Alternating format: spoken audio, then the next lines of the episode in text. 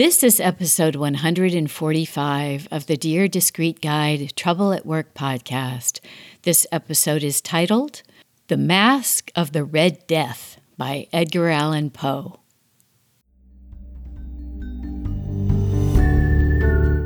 Hello, everybody. Welcome to Dear Discreet Guide Trouble at Work, where we talk about work, working, and how to make work better. If it's work related, we're on it. Who knew talking about work would be this much fun? I'm Jennifer Crittenden, a former CFO and host of the show, and thank you for joining our quest to improve our workplaces. Let's do this.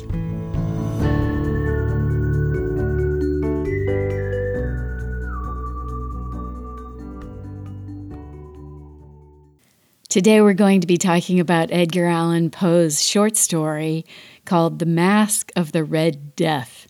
And I was thinking this would be appropriate. Not only is it about a pandemic, which we've been featuring on our Sunday literary episodes, uh, but also it's about masks, which are causing a lot of controversy these days. I was just recently uh, struck by an edited video of a bunch of Orange County residents who uh, appeared in front of the Orange County Board of Supervisors in order to complain about masks. And they have a lot of explanations, uh, allegedly scientific explanations for why masks are bad. It's a fairly amusing video and definitely an insight into the inner workings of the brains of your neighbors. And I was also amused that I have a number of neighbors who are posting on our Nextdoor website uh, proclaiming that wearing a mask uh, is bad for them and prohibited by their doctors because they have an underlying health issue. And they don't have to tell us what that health condition is. Uh, it's none of our business, and they their rights are protected, and they don't have to tell us about that. So masks are uh, not everywhere, but even their not appearance is now political.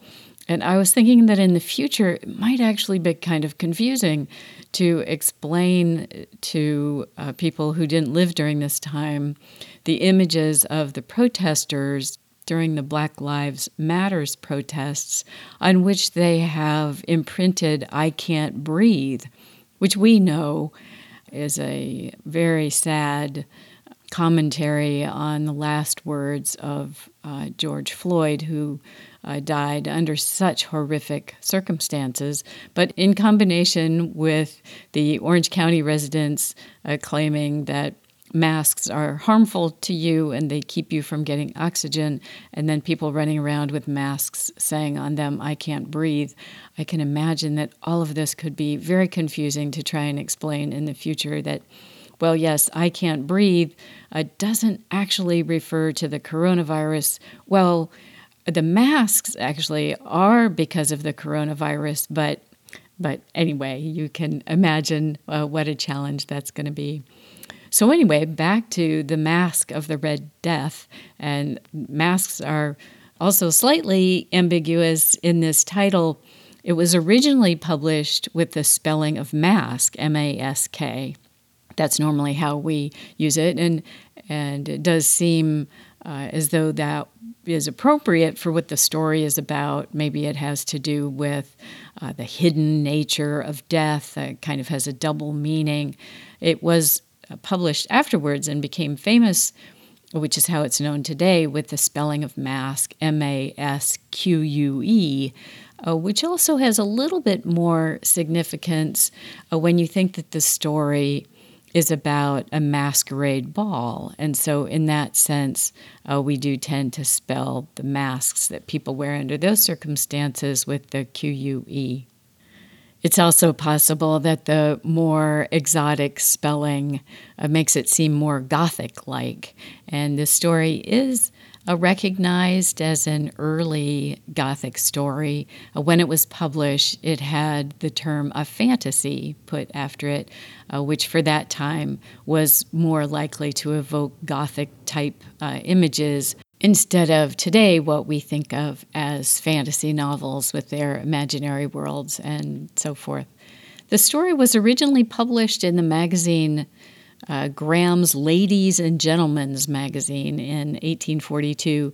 Uh, it's not much of a lady's tale, as you'll see when we start to tell more of the story.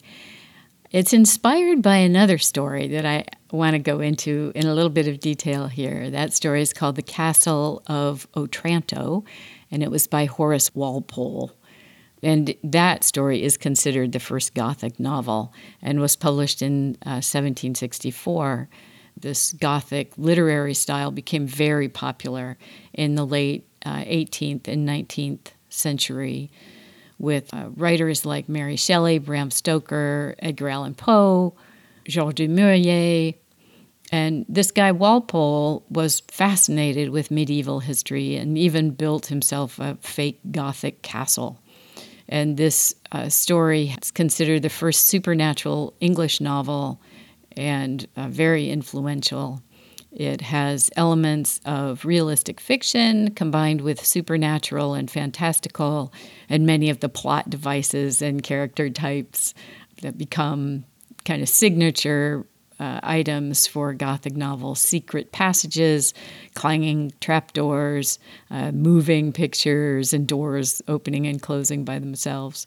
The poet Thomas Gray told Walpole that the novel made, quote, some of us cry a little and all in general afraid to go to bed o' nights.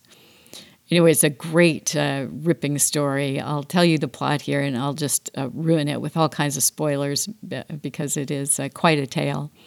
Okay, so it's about a lord of a castle named Manfred, and the book opens on the wedding day of his son. Uh, but the son, unfortunately, gets crushed by a gigantic helmet that falls on him. And Manfred, his father, freaks out because there's an ancient prophecy that says that Otranto, the castle, will be taken away from the present family if the real owner should be grown, quote, too large to inhabit it, whatever that means. Okay, so he decides that the right thing to do is divorce his wife and then marry the woman that his son was going to marry, his son's fiancee, his name Isabella. Uh, apparently, because he thinks that she might be able to bear him some new heirs. Isabella, however, is not so keen, surprise, surprise, and she runs off uh, to hide out with a nice guy named Theodore. And Manfred says, Okay, uh, now I think Theodore should be killed. And so, but they when they go to kill him, uh, the local friar realizes that Theodore is actually his son. How this all happened, I'm sure, is explained in the novel, even though it seems a little weird. Okay, so the friar begs for Theodore's life, and Manfred says, "Okay, either give me the princess, the uh, fiance, who apparently he assumes that they're hiding." Um, or I'm going to kill your son. And just then, a bunch of knights from another kingdom arrive, and they want Isabella too. Uh, so everyone runs around searching for Isabella. Uh, meanwhile, Theodore, who's been locked in a tower, uh, escapes and races off to find Isabella, and he finds her easily hidden in a cave. Then there's more fighting. Then they all go upstairs to work stuff out. which I love. sort of uh, conflict resolution in the middle of this uh, Gothic novel. Okay, so upstairs, uh, they decide okay, we're going to work stuff out. Il- Isabella's father, who was one of the knights who'd arrived to rescue her, uh, falls in love with one of Manfred's daughters. And so the two fathers say, okay, let's just swap. We'll each marry each other's daughters. Okay. Uh, Manfred, though, is still super jealous because he thinks Isabella is still going to go hang out with Theodore because he likes her and he's a nice guy. So he sneaks into a church where he thinks they're going to meet. And when he encounters somebody there, he jumps out and stabs her. Which I guess means he's decided that he doesn't need heirs after all. Anyway, now it turns out he stabbed his own daughter. Uh, at this point, there is the most ludicrous conclusion of this tale that I will leave you to go look up and see if your eyes don't fall out of your head. Okay, so that was our first Gothic novel and was an inspiration to Mask of Red Death. And The Mask of the Red Death uh, features a prince whose name is uh, Prospero, he's kind of a Candide kind of guy. You know, everything is for the best in all possible worlds. He's this happy go lucky guy. And he's got this big castle. And when the Red Death arrives, they decide to shut themselves up in the castle and weld their doors shut to keep the disease outside. And this dread disease, as we'll see right away, uh, is really quite horrific. Uh, so I'm going to read the beginning of the story here, and you'll see that Poe, unlike Jack London, who we talked about last week, actually gets right into the meat of the story right away. The Red Death had long devastated the country. No pestilence had ever been so fatal or so hideous. Blood was its avatar and its seal, the redness and the horror of blood. There were sharp pains and sudden dizziness, and then profuse bleeding at the pores with dissolution. The scarlet stains upon the body, and especially upon the face of the victim, were the pest ban which shut him out from the aid and from the sympathy of his fellow men. And the whole seizure, progress, and termination of the disease were the incidents of half an hour. But the Prince Prospero was happy and dauntless and sagacious. When his dominions were half depopulated, he summoned to his presence a thousand hale and light hearted friends from among the knights and dames of his court, and with these retired to the deep seclusion of one of his castellated abbeys. This was an extensive and magnificent structure, the creation of the prince's own eccentric yet august taste. A strong and lofty wall girdled it in this wall had gates of iron. The courtiers, having entered, brought furnaces and massy hammers and welded the bolts. They resolved to leave means neither of ingress or egress to the sudden impulses of despair or of frenzy from within. The abbey was amply provisioned. With such precautions, the courtiers might bid defiance to contagion. The external world could take care of itself. In the meantime, it was folly to grieve or to think. The prince had provided all the appliances of pleasure. There were buffoons, there were improvisatori, there were ballet dancers, there were musicians, there was beauty, there was wine. All these in security were within. Without was the Red Death. It was towards the close of the fifth or sixth month of his seclusion, and while the pestilence raged most furiously abroad, that the Prince Prospero entertained his thousand friends at a masked ball of the most unusual magnificence. So Poe goes on here to describe uh, the rooms of the castle. Uh, there were all different rooms in different colors, and also a clock a very uh, huge ebony clock uh, that would sound each of the hours. And whenever the hour sounded, the musicians would stop playing, the dancers would stop dancing, and everyone would pause for a moment.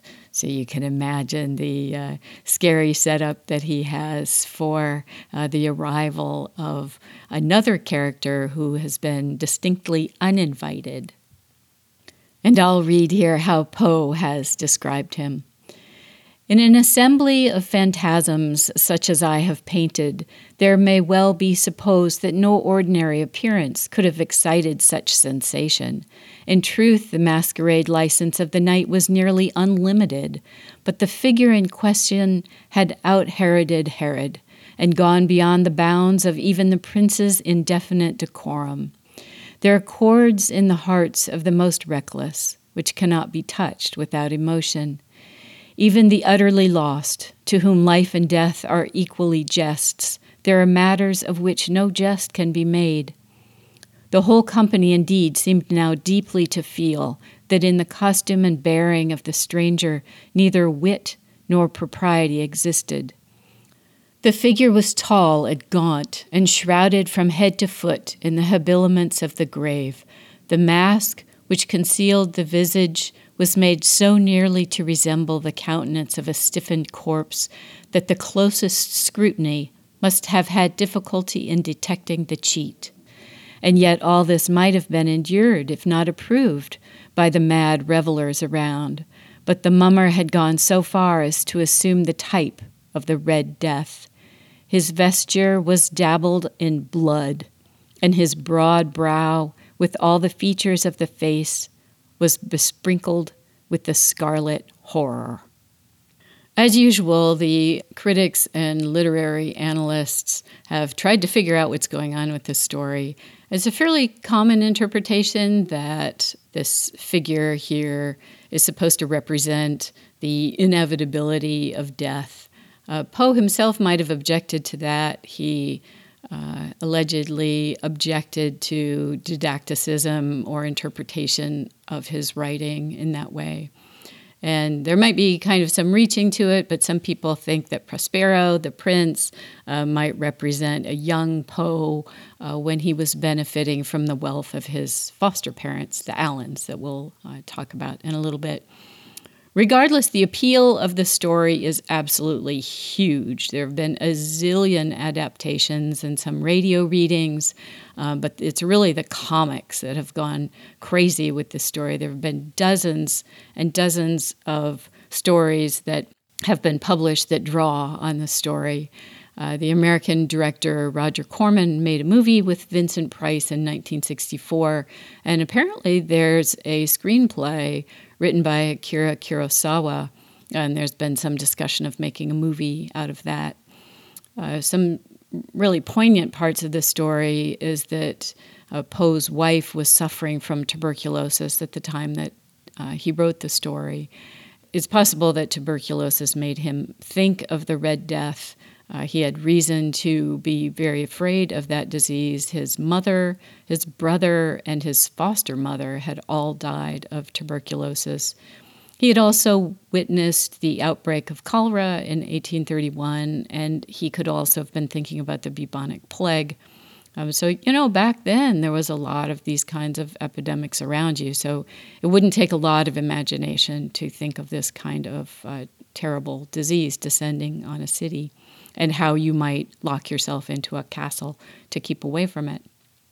Some information about Edgar Allan Poe uh, though I won't go into it in uh, great detail today. He's a very interesting figure and uh, worthy of another episode for sure.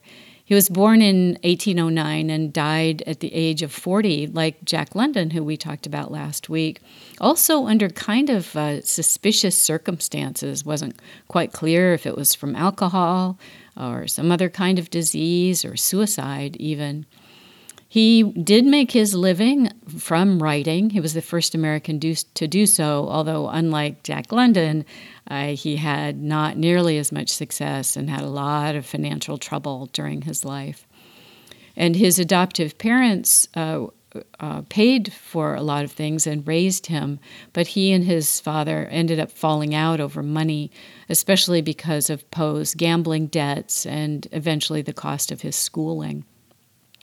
Poe went into the army uh, really as a last resort. He didn't do very well there uh, and still harbored hopes to become a poet and writer. And after he got out, his father uh, continued to fight and argue uh, after his father married someone new, um, after uh, Edgar Allan Poe's adoptive mother had died. And his father had some children out of wedlock outside of that new marriage. Anyway, lots of emotional, chaotic scenes. And Edgar Allan Poe ended up marrying his 13 year old cousin. You've probably heard that in 1836 when uh, he himself was 26. And remember that he wrote The Red Mask then in 1842. He had a very remarkable life, very chaotic and troubled. Uh, many biographers have talked about a lot of the sorrow and horror and death uh, featured in his writings might be from all the women who died uh, during his lifetime. His wife Virginia showed the first signs of tuberculosis or consumption, as it was called then, uh, one evening in 1842 before this story came out. And Poe describes a blood vessel breaking in her throat. He began drinking more after she got sick and uh, ended up moving to New York, uh, where uh, she eventually died in 1847 in a cottage that still exists and that you can visit in Fordham, which is now part of the Bronx. The poem The Raven came out in 1845, and that was an immediate success and essentially made him a household name overnight. Uh, it also inspired much, much criticism and writing and analysis and reciting and all kinds of things. I'm sure the Raven has been part of your life too. And it also inspired the name of the Baltimore Ravens, the football team. And Poe uh, actually was found on the streets of Baltimore and was uh, died in hospital there, and in fact was uh, buried there also. The medical records have been lost, but the newspapers at the time uh, described his cause of death as congestion of the brain or cer- cerebral inflammation, which might have been a euphemism for disreputable diseases such as alcoholism. And poor Poe, as though his life hadn't been troubled enough, his literary rival, uh, Rufus Wilmot Griswold, as if that isn't the name of a slimy character, wrote an obituary for Poe under a false name that was filled with lies and said that Poe was a madman and a lunatic. He eventually became Poe's literary executor and kept on working to ruin his reputation, basically, calling him depraved and a drug addict, even though there's not a lot of real evidence of that. He continued to write about Poe and used some of Poe's letters as evidence of his depravity. Uh, it turns out that those letters were forgeries, and Griswold eventually got Poe's mother in law to sign away the rights to his works. And so uh, he continued to publish Poe's works along with his own invented uh, biographies emphasizing the drunkenness and immorality of Poe. So here's a question for you for all of Poe's writing about horror during his lifetime. Uh, could he have imagined that someone as evil as Griswold would exploit his work and haunt him after his death? And then uh, also, is it possible that Griswold, in fact, did him a favor, even though he ruined his personal reputation by making him into such a sensational author that we're all drawn to these uh, Gothic works and tales of horror and creating such a sensation around him uh, that he has d- developed this huge reputation? I don't know the answer to those questions. Uh, but I'm going to finish with the final lines from The Raven. And the raven never flitting, still is sitting, still is sitting on the pallid bust of Pallas, just above my chamber door. And his eyes have all the seeming of a demon that is dreaming. And the lamplight o'er him streaming throws his shadow on the floor, and my soul from out that shadow that lies floating on the floor shall be lifted nevermore.